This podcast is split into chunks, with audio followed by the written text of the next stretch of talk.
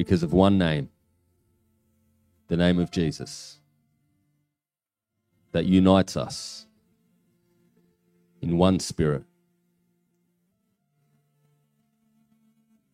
And we lift up that name tonight, the name above every other name.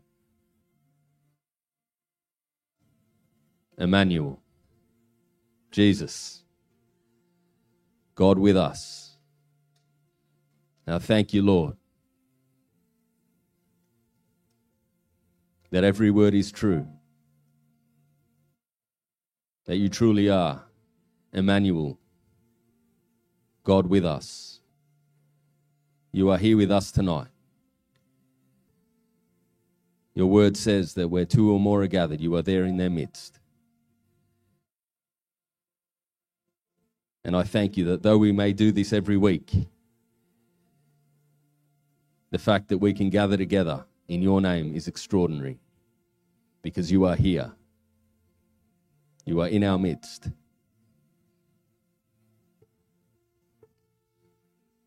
And we thank you for your word that we're going to hear tonight. That it's life to those that hear it and healing to all their flesh.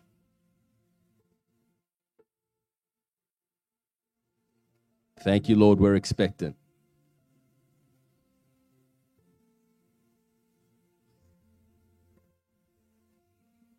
We're expectant to be transformed by your word tonight. We thank you for a shift tonight. Holy Spirit, we pray you'd have your way tonight, that we'd open ourselves up, we'd open our hearts, our ears, our eyes to hear what you're having to say to us tonight. We love you, Lord. We thank you. We adore you. We thank you for coming tonight. We're thankful in advance for everything you're going to do. In Jesus' mighty name. Amen. Amen. Let's give Jesus a hand. Awesome. Well, welcome. Great to see everyone today. Who enjoyed the warm weather? Yeah? Awesome. Some of you got burnt. Wear more sunscreen. Fantastic. Well, it's great to see you all. And um, just before we get stuck into the word with Pastor Tony, just a few announcements. Uh, kids' church is on for kids aged four and up. So if you do have anyone aged four and up, you're welcome to um, to join the kids' room. If they're under four, you'll just have to stay in the service with them, or you're welcome to hang in the foyer as well. Um, thank you for everyone for making that back row against the wall for parents with prams. I think um, everyone's respecting that, so thank you very much. And just as we're leaving the service tonight, just a reminder that there is another service on downstairs, so let's just be um, keep the volume down as we're leaving, just so we don't disturb them. And we're on Wednesday night, 7:30 in the room downstairs. And this Wednesday we do have baptisms on. So if you haven't been baptized, we want to encourage you to get baptized, and you have that opportunity this Wednesday. The Bible says that when you're baptized, you're buried with Christ, and it is the ultimate outward expression of the inward decision you are making to follow Christ. And I know from talking to people, people can often put it off and think, you know, yeah, I'll get to it or do it one day. But I love the story of uh, in Acts of the eunuch um, who's traveling along the road and hears about baptism and basically comes across a puddle and says, "Well, stop the chariot. There's a puddle here. Can we get baptized here?" And he did. He got baptized, but he understood the urgency of it. That um, that it's not just it doesn't just signify um, burial with Christ and rising with Christ, but it is your guarantee of a clear conscience towards God.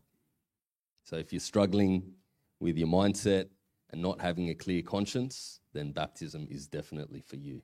So come Wednesday, bring a pair of dark clothes and a towel. And if you do want to get baptized on Wednesday, just see Pastor Tony or Pastor Rabs. Let them know tonight if you can. But otherwise, um, looking forward to see some seeing some wet heads of hair on Wednesday. All right, who's ready for the word? Can we honour the man of God and just be upstanding to uh, welcome up Pastor Tony?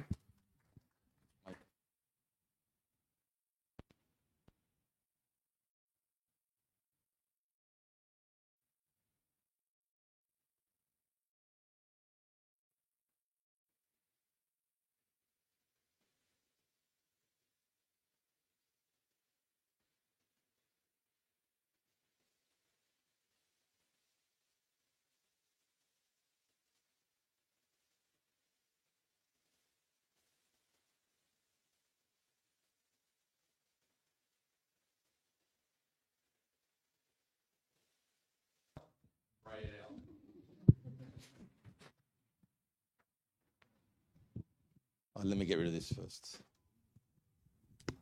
Hello. Hello.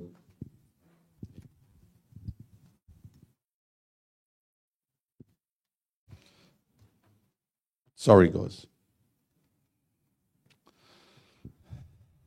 Can't work under these conditions. Let's pray. Father, we thank you. We love you. We are nothing without you. We lay before you our hearts tonight, Lord. We never get familiar coming into your presence, Lord. But we always say, Thank you, Abba Father. For you are gracious and merciful. It's a privilege to sit at your feet. We thank you for the blood of Jesus that washes us that removes the stain of sin, that we can come partake of his divine nature. And we ask the Holy Spirit, you are the teacher. Have your way tonight. We give you all the glory. We thank you, Lord. Lord, we hunger and thirst for you, to know you. We want to hear from you, Lord.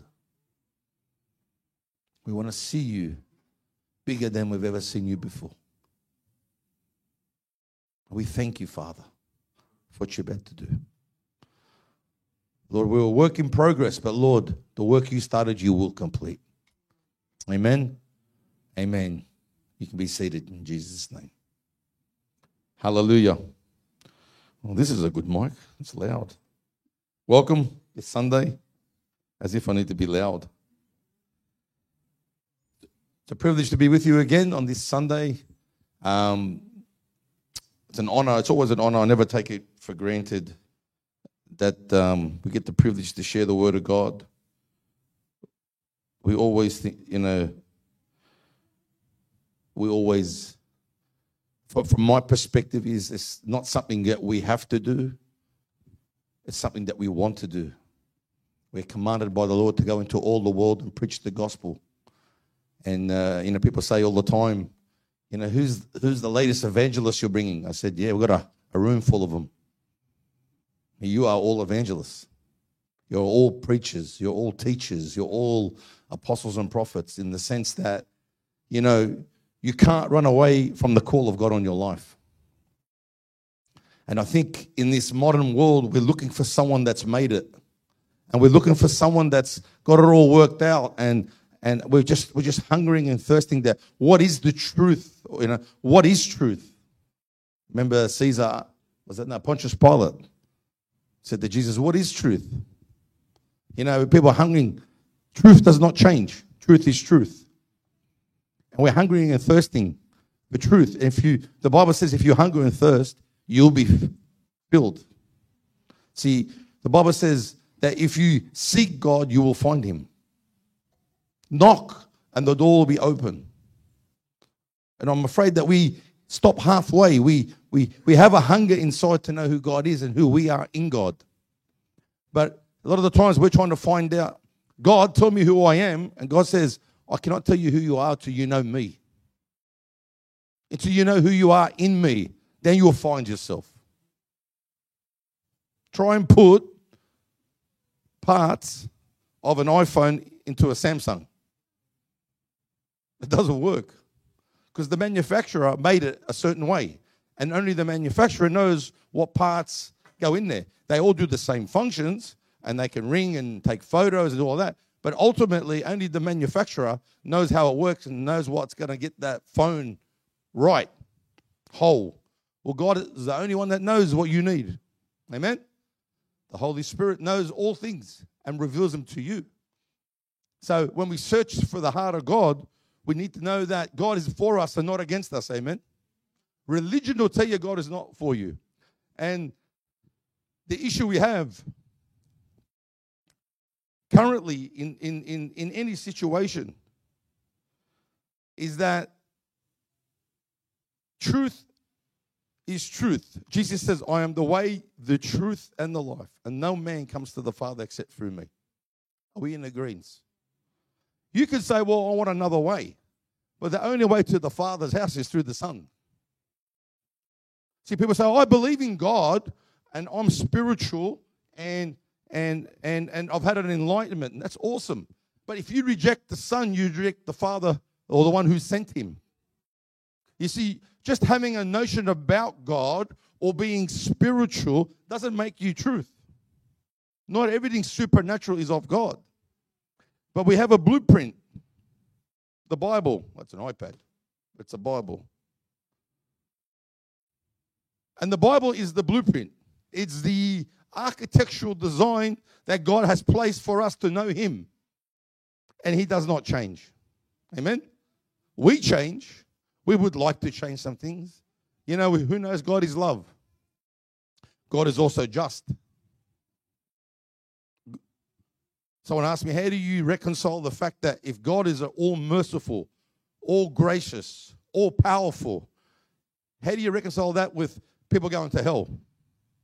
And the people that say, Yeah, no, God sends people to hell, how do you reconcile this just God, this God that demands um, sin is the uh, wages of sin is death, and God will not let the wicked go unpunished? How do you reconcile that to say God is love? Because God is just and God is love. So, how do we reconcile that? You know, if a family, if someone gets run over by a car and the person dies, and the family take, they arrest the guy that ran over, the person, they go to court, and the judge says, Well, they reckon that judge's merciful and kind and gracious and compassionate. And he lets the guy off. He didn't mean to kill the person, he can get off the family would say, Wow, what a merciful judge, what a loving judge, what a kind judge. True. But then the other side who lost the family member would say he's corrupt, he's unjust, and he's not, he, he, he, he he's done wrong by us. But then if he sends him away for, for, the, for the death penalty, this family would say, yes, the person got what he deserves, that, ju- that judge is just. And then other people say, but he wasn't merciful, he wasn't loving, he never took anything in consideration. So, how does it work? Which one is God? Because we've swung the pendulum this way and we've swung it this way. Which one is it? See, it's the love of God and the fear of the Lord that leads us onto that narrow road. See, only God can actually reconcile the justice and mercy. How? That we deserve death, Christ came who knew no sin that became sin and went to the cross. So the love of the Father for you and me was satisfied when he put Jesus on the cross. And the justice of God was satisfied because he put an innocent man to die on behalf of the guilty. And that's why God is love and God is merciful. And you cannot change his word to suit your way. Amen? It's his way or no way. But when you understand his way, you know the peace of God that passes all understanding? People say to me, explain your peace. I can't. It passes all understanding. If I can, if I can show you my peace, then it's not from God. Because the Bible says his peace passes all understanding. In other words, sometimes in the turmoil of your life, you have this peace, you don't know where it came from. You don't know how you got there. The situation in front of you has not changed. The circumstance in front of you has not changed. Because God does not change. Do you go through sorrow? Yeah. Do you go through anger? Yeah. You know, many years ago, met this guy. He was like a business coach, and he was a Christian. And um, he went broke a few times, and then God got him on this road, you know, to, to hear him and be instructed by him. Because he came out of a church where the word of God is for spiritual things. He didn't know the word of God could help you in your finances and help you in your family and help you in these other areas. He said something to me. He says, I started hanging out and finding people that got successful in a, in a way, whether they had a successful family, had a successful church, had a successful business, a, and I wanted to pick their brains. And I was talking to him about that. And as I was talking to him, I said, you know what? I like that idea, but I like it even better when I know I can go sit with someone who went through the down and the dumps and got out of the mess. See, I it's easy to go talk to someone who's on top of the world and can give you advice. But tell me who can get you out of the pit of hell to bring you to the top of the mountain.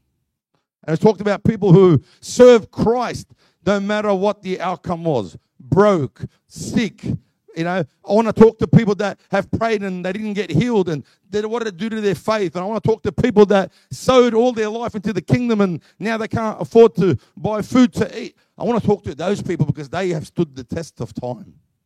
I want to talk to people like the Apostle Paul because no matter where he was, where he had a lot or he had little, he was the same person. Whether he was under persecution or he was had abundance, he was the same person. And we're going to read this tonight what was inside of him that no matter the situation, how do you get flogged and thrown out of a city to die? Many believe he did die. That's when he went to the third heaven.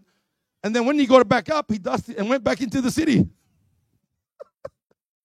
You're either going to be dumb or you know something I don't know. Think about it. He got bashed, persecuted, whipped, and thrown to die. And when he got back up, he went back in. I want to talk to that guy.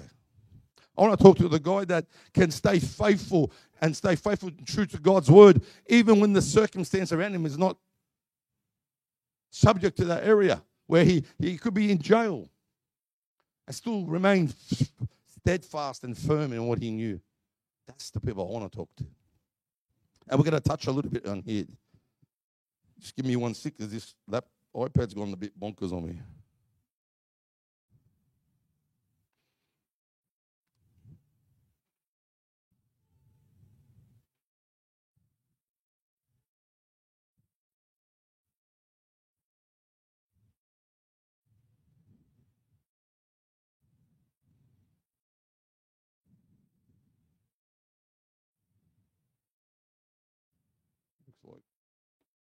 No notes today, please. It's just it all went blank. But I do have a memory.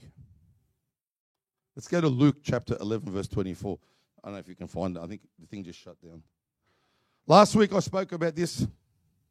Thanks, Chris. This is Chris's fault because he said just ad lib. So last week we spoke about this scripture.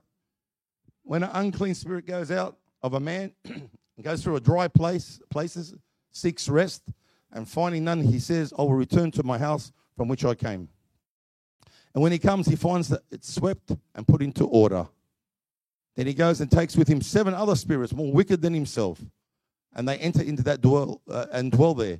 And the last state of that man is worse than the first. And I'm not going to go through the whole message, and it's on um, YouTube and it's on, I think, um, Spotify, and it's on, it's on our Facebook. But we touched on this. I just want to recap on this that the house was swept clean. It was put in order, but it was empty. And tonight I want to talk to you about a full house. I want to talk to you about how you fill your house. And the house is not just representative of a family home or it's a representative of your life, but it can be. Can be whether your your family, whether it's your your the environment you work in, whether it's your it's your inner walk. It's very important that it's good to say that the blood of Jesus cleanses you. You're no longer a sinner. Amen. That's awesome. And it's great that he's trying to put us into order. But the onus on us to fill the house. Because if it's not filled, guess what? The enemy's knocking on your door. I don't know if I said this last week. I said, but the enemy has the enemy has made a great deception on the earth and made people believe he doesn't exist. The devil's great. He's tricked everyone that he doesn't exist. And he does exist. And he hates you. He hates everything about you because you remind him of him. If you're in the Lord or not in the Lord, you still remind him of him. And we spoke about these things, but it's interesting know how do we how do we fill our house? How do we fill our inner man? Let's talk about our when I talk about house, think about your life. The Bible says you are the, the, the, the house the, of the Holy Spirit. You are the temple of the Holy Spirit. How do you get your world to comply with heaven? Because we have a flesh and an old man that doesn't want to comply with heaven. How do we get God's reality to become our reality? And if you go back to Luke chapter 1, first thing he says before he talks about all these parables, especially this one, he says, and teaches the disciples how to pray. So we're going to start there prayer. Rabbis has been talking about prayer, talking about the shield on Wednesday nights, talking about that shield. It's, it's, it's the height of a, of a person, but when they kneel and they look through the shield, they're seeing the enemy from afar. It speaks of bowing the knee in prayer. Everyone up to date with that? If you're not, you can go back and listen to it. I think prayer is probably the most misunderstood thing in, in the world. Because the disciple says, teach us how to pray. These were religious Jews. They prayed a lot. But he says, teach us how to pray. And Jesus says, pray like this, our Father. He, re- he reveals the Father to them. Because they knew God, didn't know God as Father. So we know that prayer is the, is the opening. And it's interesting that Paul here, the Apostle Paul, you know, all his letters start with Paul, an apostle. He didn't give him his title, say, I'm the Apostle Paul. We call him that. But he says, Paul, an apostle, by the grace of God. There's a big difference. If I have to tell you who I am, then I have nothing to give you. But if you know who I am by what I say and do, then you know who I am. Does that make sense? He says, I'm Paul and an apostle, called by God. But when he dealt with the churches individually, he was their pastor, he was their shepherd. And he spoke to them as one who would die for his sheep. And we'll see this here. And Paul's writing here to the uh, book uh, Ephesians. And the book of Ephesians, and we can go to chapter 3 and verse 14. And it's really interesting. If you get a chance, honestly, read read the whole book of Ephesians. But if you go chapter 1, 2, 3, 4, here we're going to go from 3. But Paul spends a lot of time in 2 telling these Ephesians, and they were, they were Gentiles mainly, who converted to Christ. Gentiles meaning they were outside the covenant of the Jew. They weren't Jews, they were Gentiles. Most of us here come from Gentile background. And he preached the gospel in Ephesus. That was a religious city. I don't know if you remember in the book of Acts, he went to Ephesus and they saw statues of all these gods. I don't know if you remember. And he saw one statue there, or it wasn't even a statue, it was just uh, a stand, an altar, and it had the unknown God written on it. So Paul says, You know what? I want to talk to you about that one. And he used that analogy to say, I want to talk to you about the unknown God. And he spoke about Christ. And now the, these guys are converts. And he tells them that you were aliens to the commonwealth of Israel. In other words, you weren't part of the covenant. You were outsiders. You were uncircumcised. You were this, you're that. But by, by the grace of God and the mercy of God, He's called you in. And now you get to partake in God's glorious riches. He's talking about all this through the, the blessings of God upon them and how much God loves them. And then he says this, and then we're gonna we're gonna go backwards here so you can see what's going on. And he says this in Ephesians 14. I'll read it from here. And for this reason I bow my knees to the Father of our Lord Jesus Christ. You can stop right there. Not a normal posture for a Jew. Jews didn't pray on their knees, they prayed standing up. But here we talk about Paul on bended knees. Rabbis has been sharing this for the last couple of weeks about being on your knees. I remember coaching a footy side, and you could never get their attention after training. They just wanted to go home, and you want to talk to them. And a lot of the times they're standing up and they're niggling each other. And if they sat down, they're falling asleep. So we used to get them to get on, give us one knee. And they used to go on one knee and they'd look up. And there was something about going on your knee because now you've got posture and you're looking up. Isn't there something about Rabs was sharing about going to war? The soldiers would put the shield and kneel. Speaks of bowing the knee, speaks of humility, speaks of seeing your enemy from afar. Here in our Luke chapter, he talks about our Father. He's teaching them how to pray. Then he talks about an empty house. What's he saying? He says the only way you can fill your house, house is in prayer. And not prayer like, Lord, please bless me. Oh, Lord, please make Parramatta win. Which I said that many times on Thursday and didn't listen. Prayer is not a shopping list to God. Prayer is not begging God for something He's already given you. Prayer is not, please, Lord, and manipulating God because you want your ex husband to die because he's hurt, not giving you child support.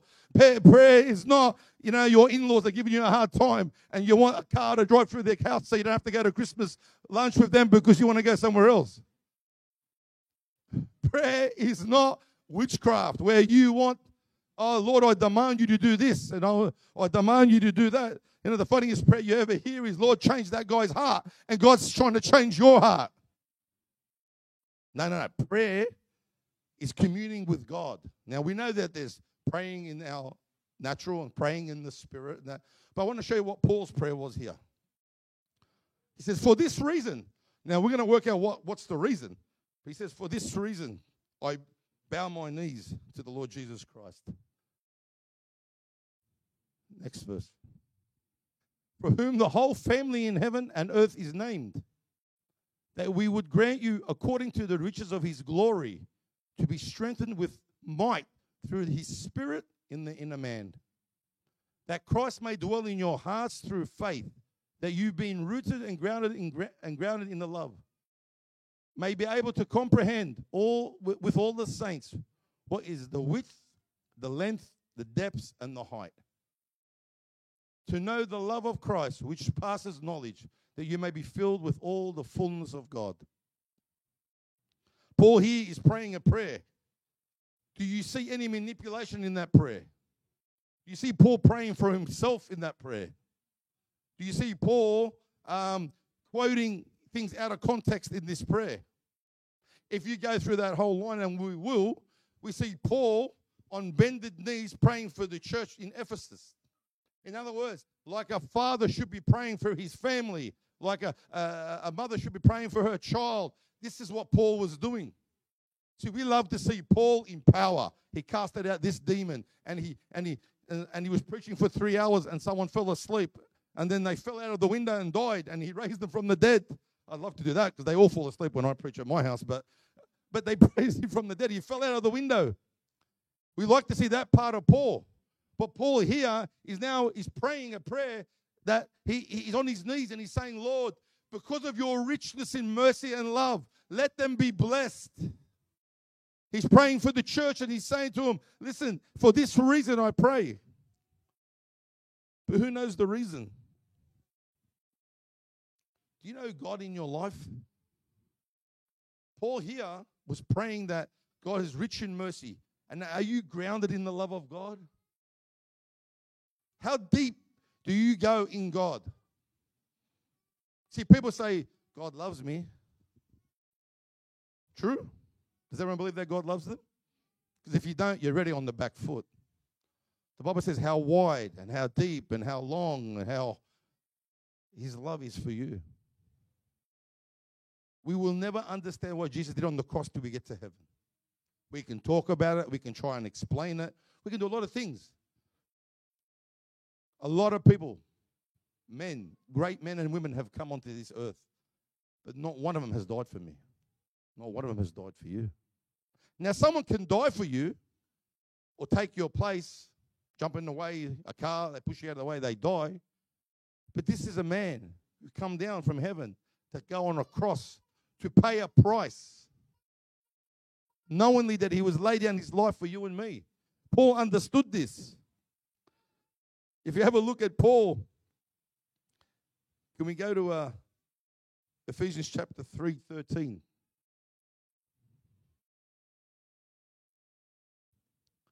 We just read Paul being on his knees in uh, 14. True? So I'm going back now. Look what he says. Therefore, I ask you, you do not lose heart at my tribulations for you, for you which is your glory. Paul was in tribulation. You know, chapters and verses, we spoke about that last week, how they put you off a little bit. If you don't stop at chapter, um, at, you don't stop at chapter verse 14 and listen to the heading, you keep reading. Here, Paul is talking about how good God is and how what God's done in your life, but don't lose faith. Don't lose heart out of my tribulation. What was Paul's tribulation? Does anyone know? If you know, keep your hand down. It was a rhetorical question. But seriously, what was Paul's tribulation? Because this is a guy praying, and this is a guy edifying, and this is a guy's blessing, and this guy is giving us all the positives.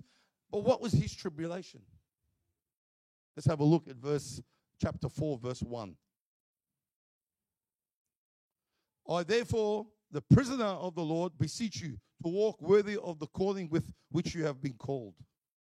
If you read it in context, Paul's saying you're being blessed with riches from above. You can't understand how much God loves you. You don't know how deep it is and how wide it is. You don't know the riches of His glory. He's not withholding nothing from you. And you know what? He's saying all these things, and then He says, But don't let my tribulation put you off. He wrote this from jail.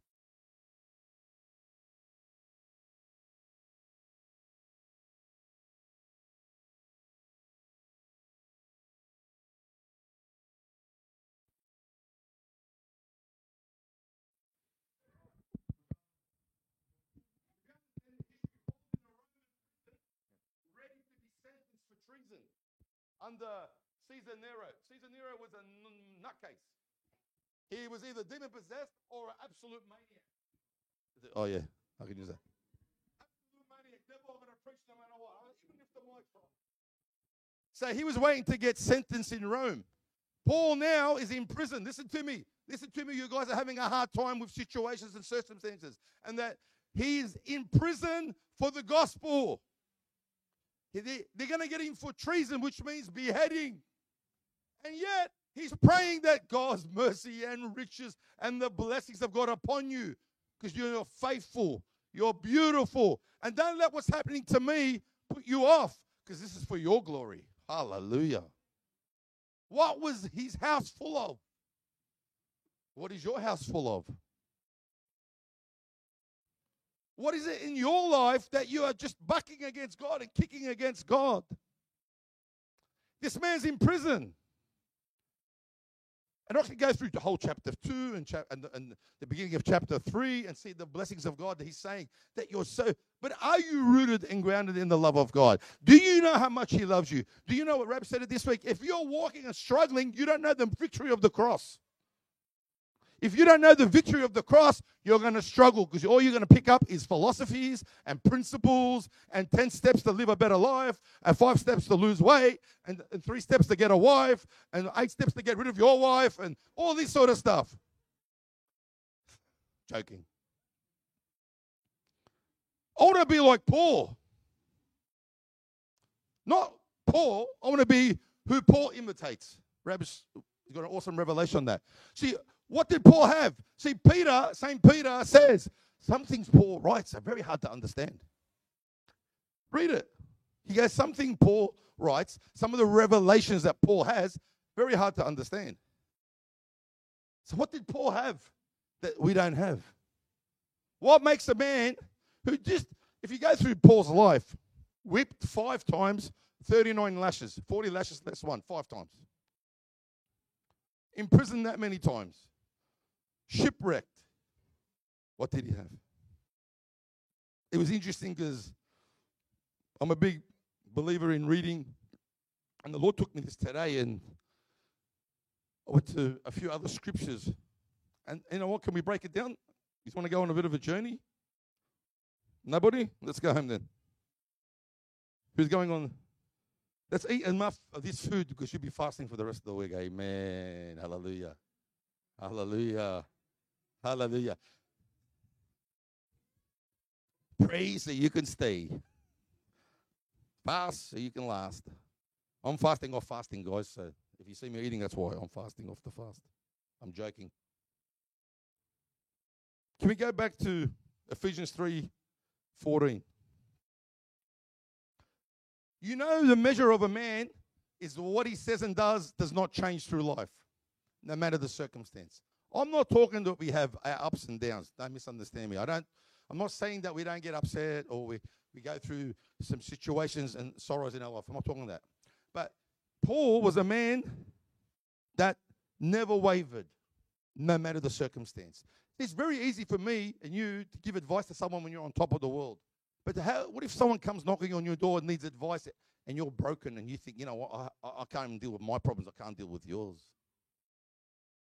Or what your confession is coming out of your mouth and what comes out of your mouth in a situation when it's not nice, or you're going through some hardship, what comes out of your mouth? If you're squeezed hard enough, what comes out of your mouth? What is your lifestyle portraying? You know, it's in- interesting that if you have a look at the shepherds in, in the West, the shepherds that look after sheep and cattle and that, but let's say sheep, they drive the sheep. They got cattle dogs, and we drive them with helicopters and cars, and we muster them. But in the Middle East, they lead the sheep. The sheep know their voice. That's not just a nice parable that Jesus said. They actually sing to the sheep. Uh, they they put oil on the sheep's head. They get familiar with their sheep, and the shepherd honey has to sing or sing a melody or whistle, and the sheep know his voice, and he walks and they follow. See, out west, out this way, we drive them, but Jesus does not drive us; He leads us. That's what the Bible says. The Holy Spirit will lead you and guide you into all truth. If you don't want to be led, that's not God's fault. If you want to be swayed with every wind and doctrine, that's not God's fault. If you want to play God, I heard this funny statement. The difference between us and God is God's not trying to be us. We're trying to be God. You know, surrender and yielding to Him. See, bowing the knee is, you know, I don't care if you stand up, sit down, lay down, whatever, but it's a yielding, it's a bowing of your heart towards Him when you pray.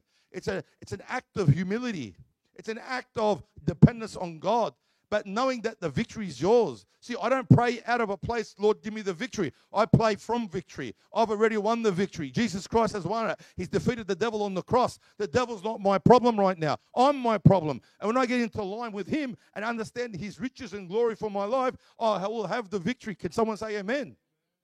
So we stop walking around, moping around, oh, woe me. Listen to me. They ain't going to change God's heart. If sorrow and crying change God's heart, most of the world would have been saved by now. It doesn't. Faith moves God. Not money, not manipulation, faith. Not sincerity, even. Not even good deeds. Not even being, you know, kind. Nothing moves God except faith. And Paul here, if you read the whole book of Ephesians, it's awesome. But I want to go back to verse 14 in chapter 3. For this reason I bow my knees for the Father of our Lord Jesus Christ from whom the whole family in heaven and earth is named. Do you belong in the family of God? I speak to a lot of believers, especially Christians that have been in the Lord a long time, and obviously the new ones, as, but ones a long time, and still don't know they belong in the Father's house. They have no image of their DNA, that their DNA and their and their heritage is in the Father. That Jesus came to adopt us into the Father's house, not to start a new religion, not to start a new denomination. He came to place us in the Father's house because the only person in the house of the Father is the Son. And we are sons and daughters in Christ Jesus. Amen. He, he says that all the heaven, the family in heaven and on earth is named by him. Ephesians chapter 2, verse 12. I'm going to show you some scriptures from, uh, from other passages to show you what Paul's saying here.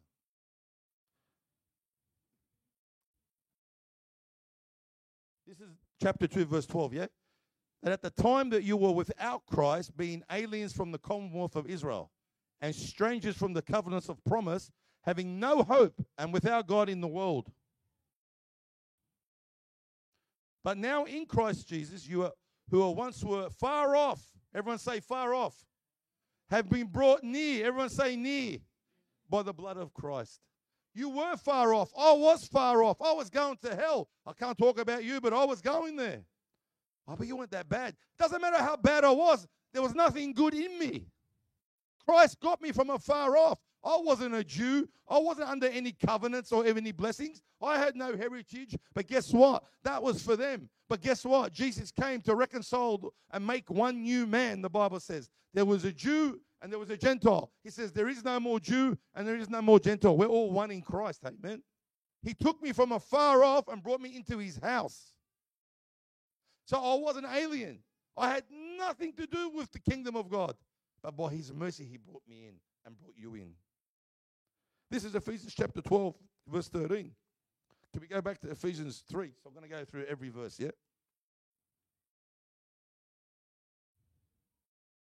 Verse 16. We're going back to his prayer, yeah? So he bended his knees. It says, Every family under heaven and earth, yeah? Are you with me? I want to show you something here. In verse 16, he says, That he would grant you, according to the riches of his glory, to be strengthened with his might through the Spirit in your inner man. You know, he doesn't deal with the outer man, he deals with the inner man. The outer man you need to deal with. You need to crucify it every day.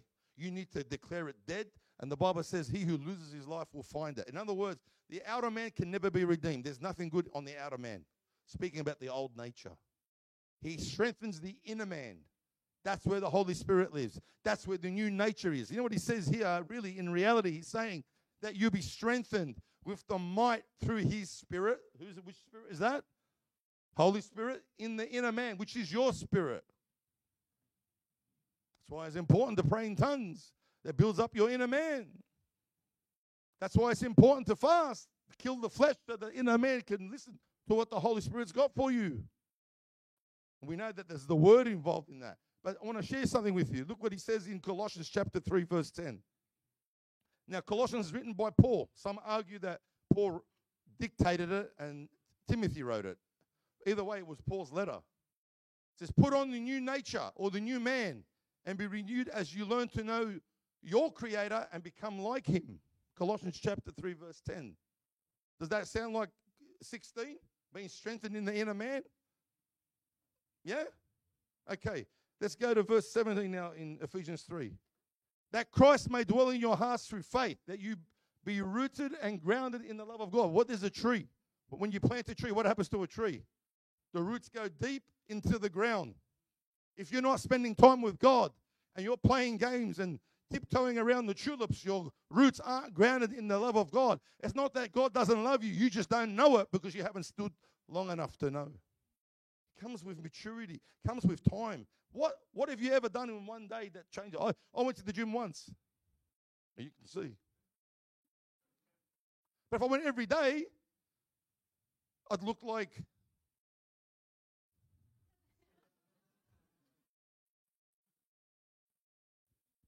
Dorian.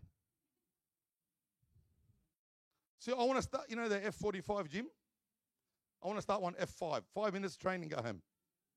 I reckon I'd kill it. But he says that you may dwell, may Christ may dwell in your hearts through faith. What does that mean?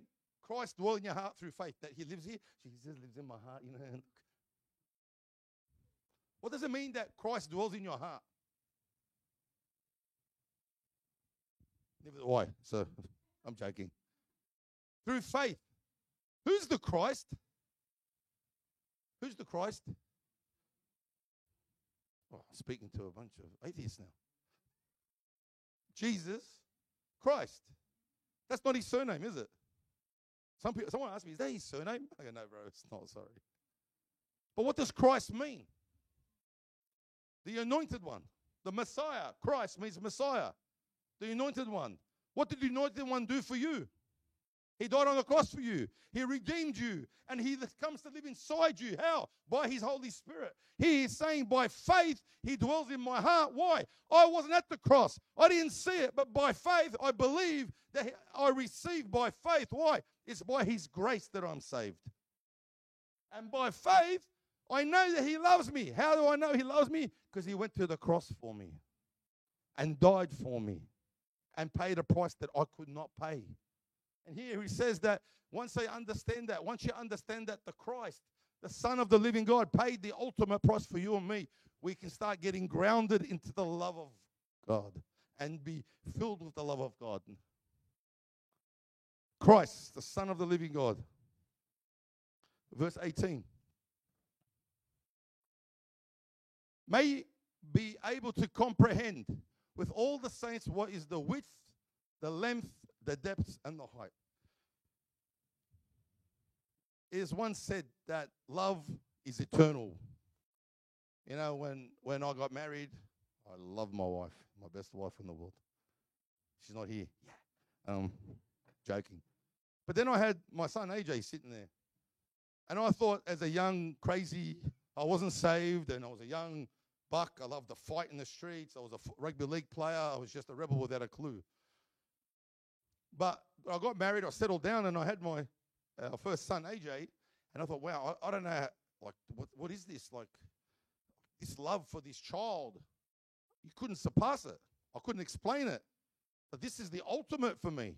Then I had a second son named John Daniel, and I thought, wow, how do I, I thought I could never love anything as much as I love my son. Then I got two, and love expand. Then I had a third, Joshua. Yeah, no, no, he's good there. And I understood that love is eternal because God is love. Come on, somebody. And to understand the width and the length and the depth and the height that He loves us. But if I don't know Him, I don't spend time with Him, all I know is about Him. I don't know Him. Paul knew Him. Paul says, I received the gospel from Jesus Himself. He didn't receive it from Peter and John and, and, and Luke and, and Matthew and Mark. He received it from Jesus himself. He had his own revelation of who Jesus is. You know, they often say Thomas is a doubter. You know, the heading in your Bible says Thomas the doubter. Well, the translators put that in there. Jesus never called him a doubter. Thomas, he goes, here, Thomas, go through it. And we've labeled that guy a doubter. But you know what? I want to see his piercings. I want to see the, the wounds. I want to see his heart. See, I can't live off my parents' faith or my mate's faith or my pastor's faith. Oh, I got to see Jesus for myself. See, it's great that you lead me there. It's great that you lead someone to the cross. But if you don't see it, you've only had a second-hand faith. Thomas needed to see. This Thomas that you call a doubter went to India, got speed for the gospel, tied to four horses, and every horse went every different direction, and they, they basically dis- disembalmed his body. This is Thomas the doubter. I guarantee you here, no one would go through that. Why? Because he had a revelation of God himself.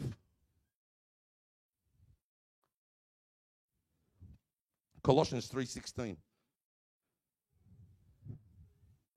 Let the word of Christ dwell in your you richly in all wisdom, teaching and admonition, admonition, adam, adam and mon, and nation, and, and another in psalms and hymns and spiritual songs, singing with grace in your hearts to the Lord. And I read this and I thought, this is interesting. How do I sing psalms and hymns to one another? You know, in Colossians, he said, Let the word of Christ dwell in your heart richly. Does the Christ words ring in your heart? Do, do they have an impact in you? It, it, can, I, can I say it this way? He goes, if you walk down the street, how do you see your neighbor? How do you see someone who just fell? How do you see your brother that you sit next to you or your sister you sit next to you? Is the word of the Lord upon your heart? Is, is it all you do is that you want something from God and I don't care what anyone else has? Or is it that I want to know Him so I get to know you? You know, singing spiritual songs to one another, singing with grace and is you know all this all this is saying is what comes out of it is it God? You know, are you the Psalms talks about worship and, and hymns talks about uh, praising God and and and the grace of God. And what, what's it saying? It's saying that what comes out of you, what flows out of you. If someone going through a hard time, do you bring him to the cross and do you love him through it, or do you say, this is what you've done wrong? Or is it, is it, you know, is it someone that's in need of God's mercy and you're giving them rules and regulation? Or you're giving them religion? What's coming out of you? Or is it when you get together, it's gossip? Or is it, you know what, things could be better? Or every week his microphone doesn't work and he says the same jokes. Is it that type of conversation? Or is it spiritual songs? Is it edification? Do you look for an opportunity? You might not be a preacher up here, but you're all called to preach. Is there an opportunity for you to put your hand around someone and show them the love of God? That's what he's just saying here. Does Christ reign in your heart, or is it always complaining and woe me and nothing's good for me and nothing works for me and where's God in my life? I can infect someone very easily. or I can edify someone. It's your choice. Verse 19 in Ephesians chapter 3. To know the love of Christ, sorry, to know the love of Christ which passes knowledge that you may be filled with the fullness of God. Can we go to Colossians 3:14 now? I want to show you something. Every scripture from Colossians is written by Paul, yeah? Every scripture we just read is written by Paul in Ephesians, yeah? Yeah? Look what he says in Colossians 3:14. But above all these things put on love, which is the bond of perfection. And let the peace of God rule in your hearts, that which also you were called in one body, and be thankful. Can I say it this way? When Paul wrote the, all these scriptures we just read in Colossians, yeah, they marry up with what he said in Ephesians in a, in a, in a sense. But when he wrote uh, uh, Colossians, he wasn't in jail. He was speaking truth, was he not? Are they God's words? Is that his revelation? And he spoke the same words in Ephesians in jail. So whether he was in jail or whether he was free, he spoke the truth of God's word. In other words, what was in his house? What was he filled with? He was filled with the knowledge and the love of God and the mercy of God in his life. No matter where, if he was in the pit and he was in chains, he didn't say, Woe me, God, look what I've done. And I've got 20 churches started. No, no, no. What came out of his mouth was edification. That you can do all things through Christ who strengthens you. You can do all things for the love of God. That God may richly bless you according to his grace and mercy. He didn't sway by his situation or his circumstance. He didn't love you today because you're in a good mood and you hated you tomorrow because you're in a bad mood. He was uh, the complete picture of Christ on this earth. Why? He was dead to himself. No longer he lived, but Christ lived in him. Can someone say amen? See, we're not meant to be swayed about our economic situation, and our political situation, and our and our, we're not meant to be swayed about our circumstances. Yeah, it's hard. Yes, it's tough. Get around people with faith. Don't get around people that are going to put you down, or get around people that can agree with your rubbish. Go and get someone challenge you. Don't go and find someone that you to tell you what you want to hear. Because there's plenty of people out there that are not in church today. They got a message that what they wanted to hear, and they've been destroyed from it. Well, come and hear what the Holy Spirit is saying He goes back to the love of God. It's the love of the Lord and the fear of the Lord that keeps me on that road. People say to me, Are you scared of God? I go, No. I, re- I revere him as God. He's almighty. But you know what he's done for me? That I deserve hell. He gave me heaven. That I deserve to be pushed out, but he adopted me in. That his power, you know, people say God's withholding. How? He gave you Jesus. How did God withhold if He gave you His best? And everything stems through Jesus. You know, quickly, just quickly, bended knees. Can we put that Smith Wigglesworth up? Did you see it? Smith Wigglesworth, if you know who he is, said this quote. He was born in 1859, died in 1947. They call him the Apostle of Faith. He was a plumber like Rebs. um, he was a plumber and he evangelized in, in, in, in, um, England and he, he came to Australia. I actually met a guy who was the grandson of the guy that drove him around when they were in New Zealand. This man raised the dead. This man walked in faith. And look what he says here. He says, God dwells in you, but you cannot have his divine power until you live and walk in the Holy Ghost. Until the power of the new life or the new nature or the new birth is greater than the old one life. Real faith has a perfect peace and joy and a shout at any time. It always sees victory. Hallelujah. You know, he prophesied what's going to happen in Australia. That I believe we're part of this end time. He saw different moves of God through history. He saw this guy raised the dead, a plumber. Wish he was a painter. I love what he says here. I think, Rabs, you touched on it on Wednesday. Real faith, real joy, real peace is that the real faith has perfect peace and joy and a shout at any time. It always sees victory. What did he say Wednesday? If you're not walking in peace, you don't know the cross. You need to know who Jesus is. You see, most people know about the cross and they come to the cross and they bow their knee to the cross. They touch the cross. And when they turn their back, they forgot about the cross. But I come to the cross and I've got onto that cross and I've been crucified with Christ on that cross. Now I live out of the cross. I don't live I don't live to get to the cross. The cross is in me. Why? I've been crucified with Christ. No longer I live, but Christ lives in me. Just get that bit, and your life will be different. Just get that little bit, and life would be different. You know, it's, it's sometimes Christians are like, I heard this analogy. Christians are like people that body surf. Now, I'm not much of a surfer, but not much of a swimmer. But have you seen someone body surf or, or on a surfboard? All wogs here. No, one, no one's been to the beach, all right? We go to Bondi where we put oil on and we just walk around the shopping centres. Anyone been to the beach here?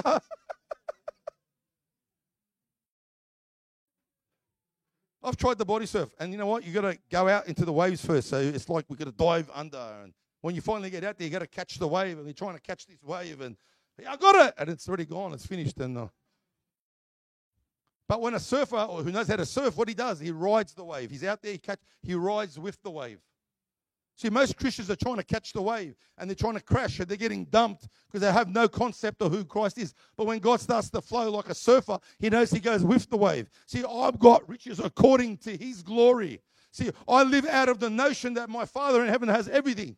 And I live out of the knowledge that I'm his son and, I, and you're his daughter. But if you don't know that and you're wishing, woe me, woe me, and guess what? You're not filling your house with, with, with the things of God. And it starts with prayer.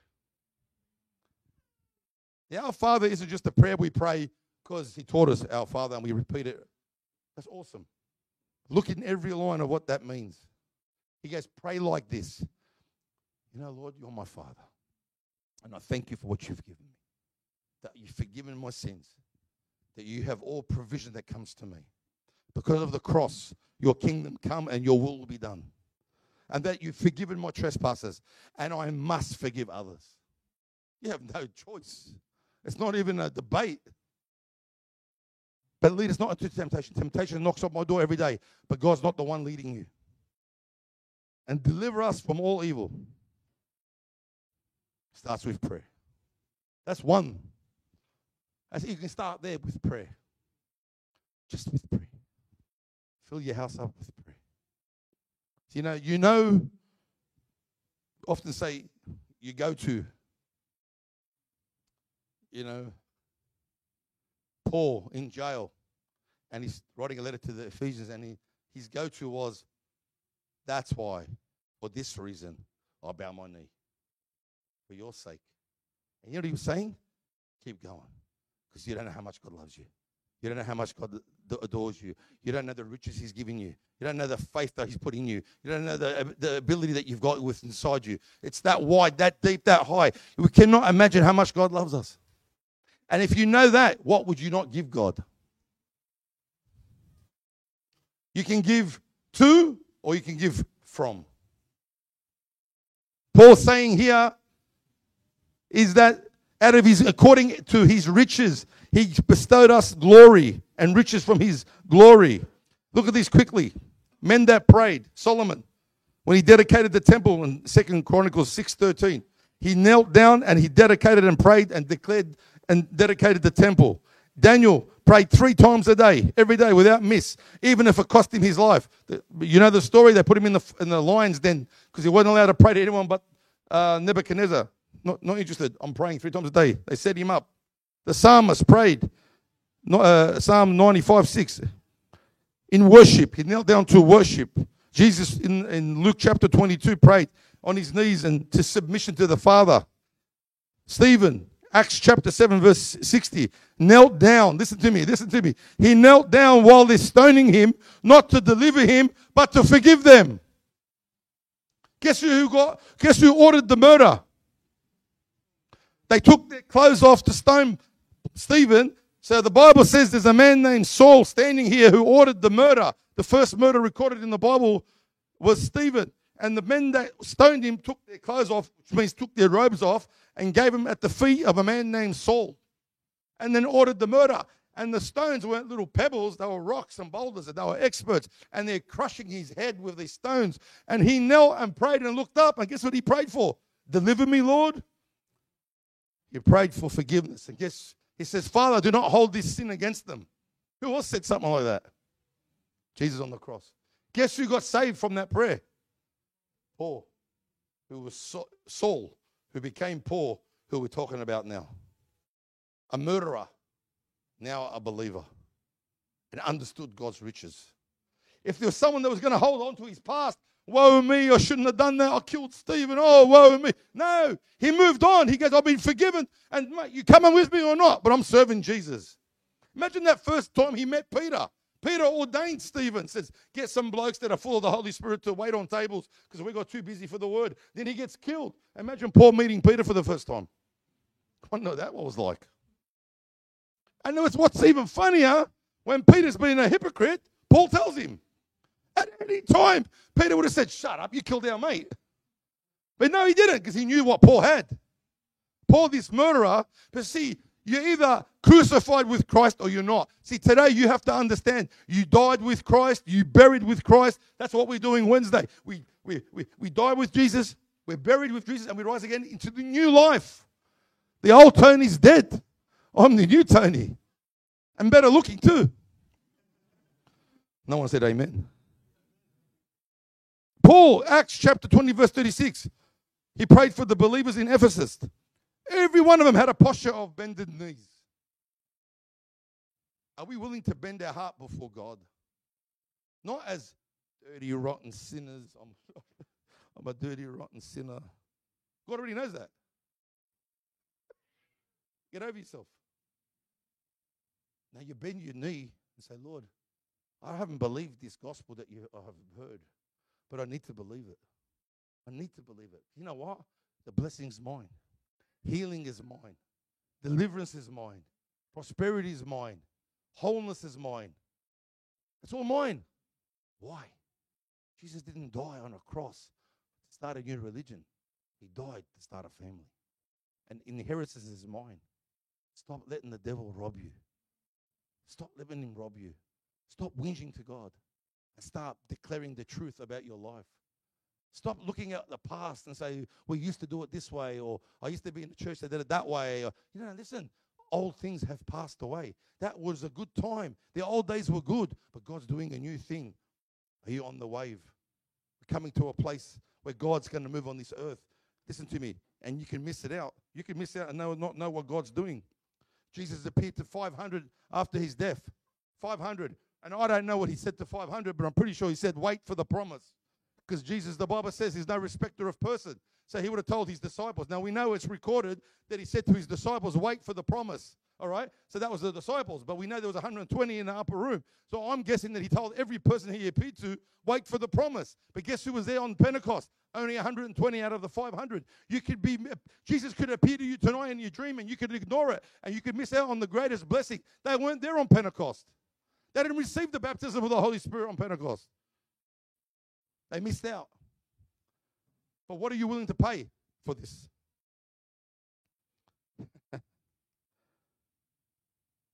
Paul was in chains, and the, his life was in the hands of Caesar, the Roman emperor.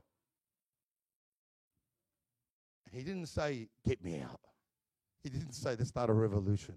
He says, It's for your advantage that I'm in here. Can we stand?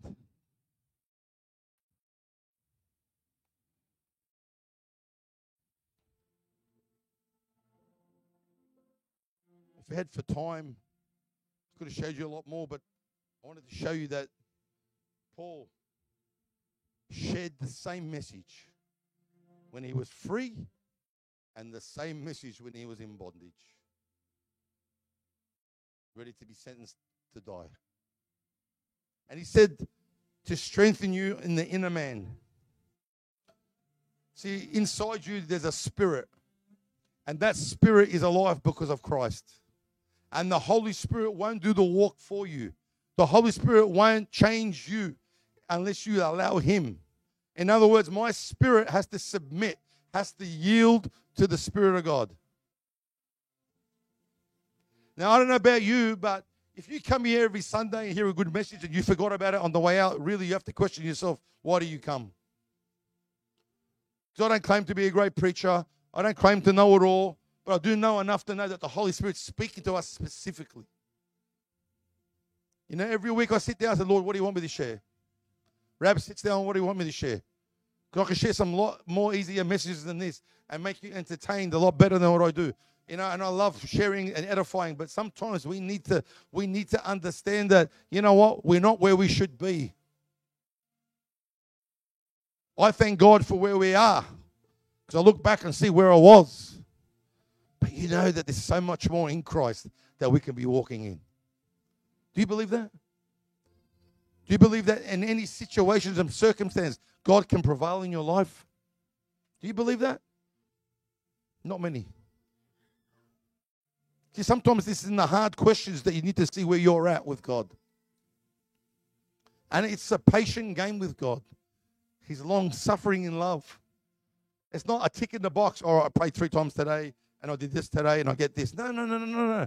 No, no, no. It's about knowing Him intimately. It's about filling your house.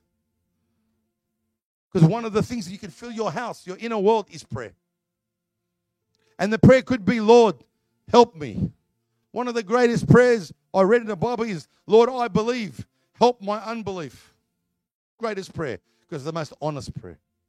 Lord, I don't understand what you're doing in my life, but whatever you're doing, Lord, show me so I can walk it out. Oh, Lord, you promised me this, but I haven't got that yet. Your word says this, but I haven't got there yet. Whatever it is, it doesn't matter because the Father loves you as long as you remain in the house and the house is full of Him. See, He wants to dwell in your home. The Bible says that he who has the Son has the Father, and who has the Father has the Son. What more do you want from heaven? I want stuff. No, I don't want stuff. If I get Jesus, I have everything. If I have Jesus, I have everything. There was a story, and this guy went to China and he was preaching in China, and these guys don't preach 45 minutes and go to dinner four or five hours, and people travel two, three hours to come and listen to this guy preach. And they sit on the floor, no air conditioning. And yet, if they get caught, they get arrested. So this man went there thinking, oh, well, it's only a small home group. He took 10 Bibles with him.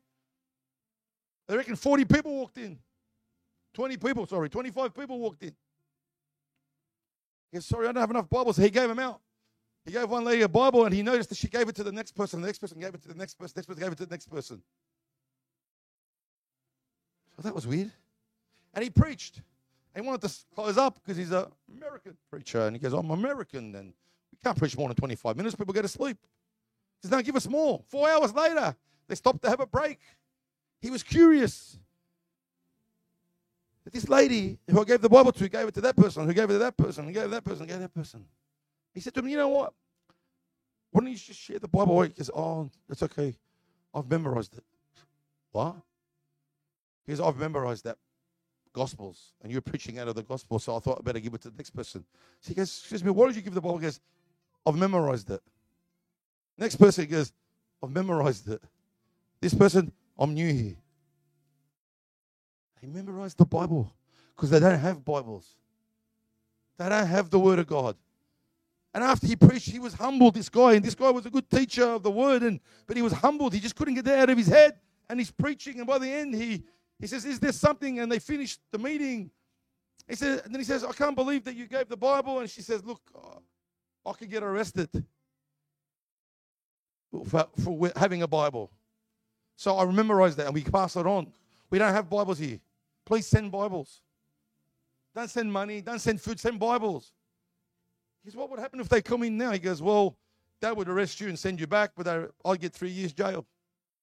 And many in that room got arrested and been in jail.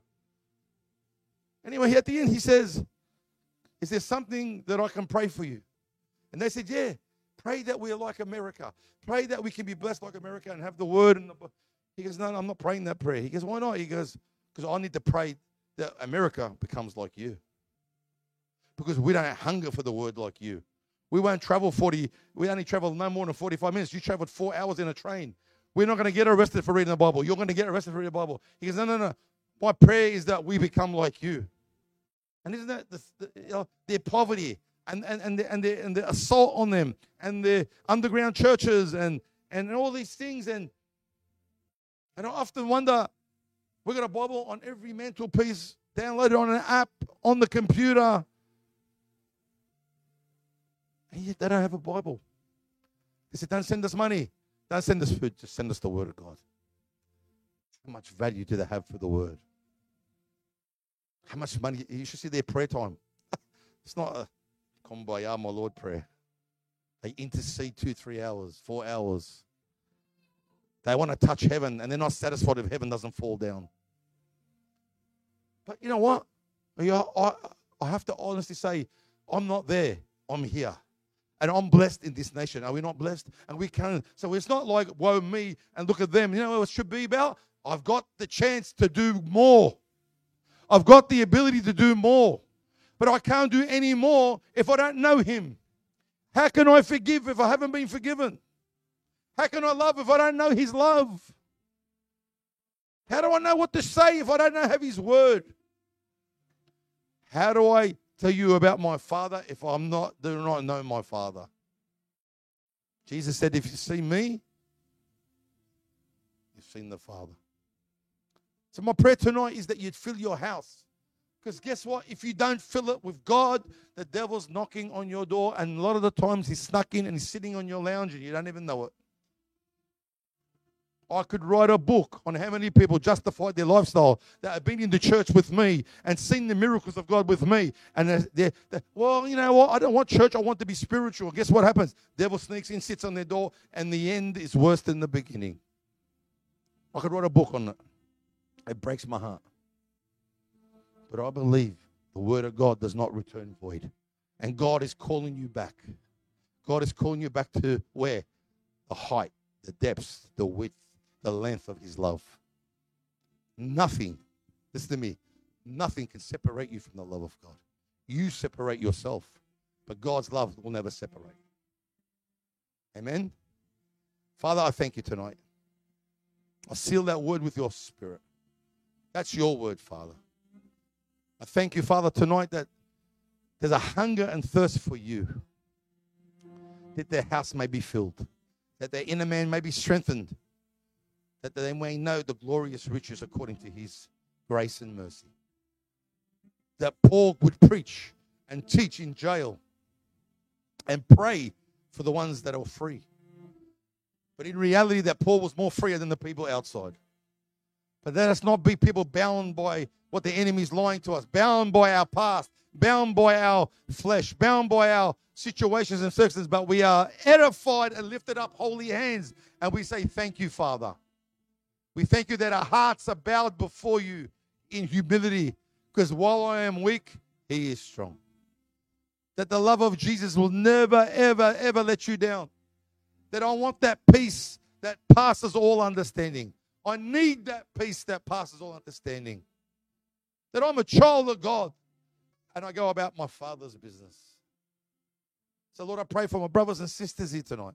Those listening online, may the Holy Spirit touch you. They be amongst family. That God will never leave you nor forsake you. And ask for the wind of the Holy Spirit, the love of the Father to blow upon every person here tonight. And for those who do not believe or do not understand, please, please listen to me. Jesus is waiting. He touched me 20 years ago. There's a million things that I thought I'd be doing today, and this is not one of them. But by God's grace and God's mercy, His plan is greater than my plan. His ways are better than my ways. His thoughts are better than my thoughts. Hallelujah.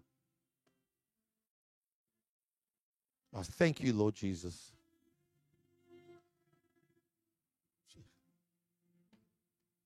Thank you, Lord Jesus.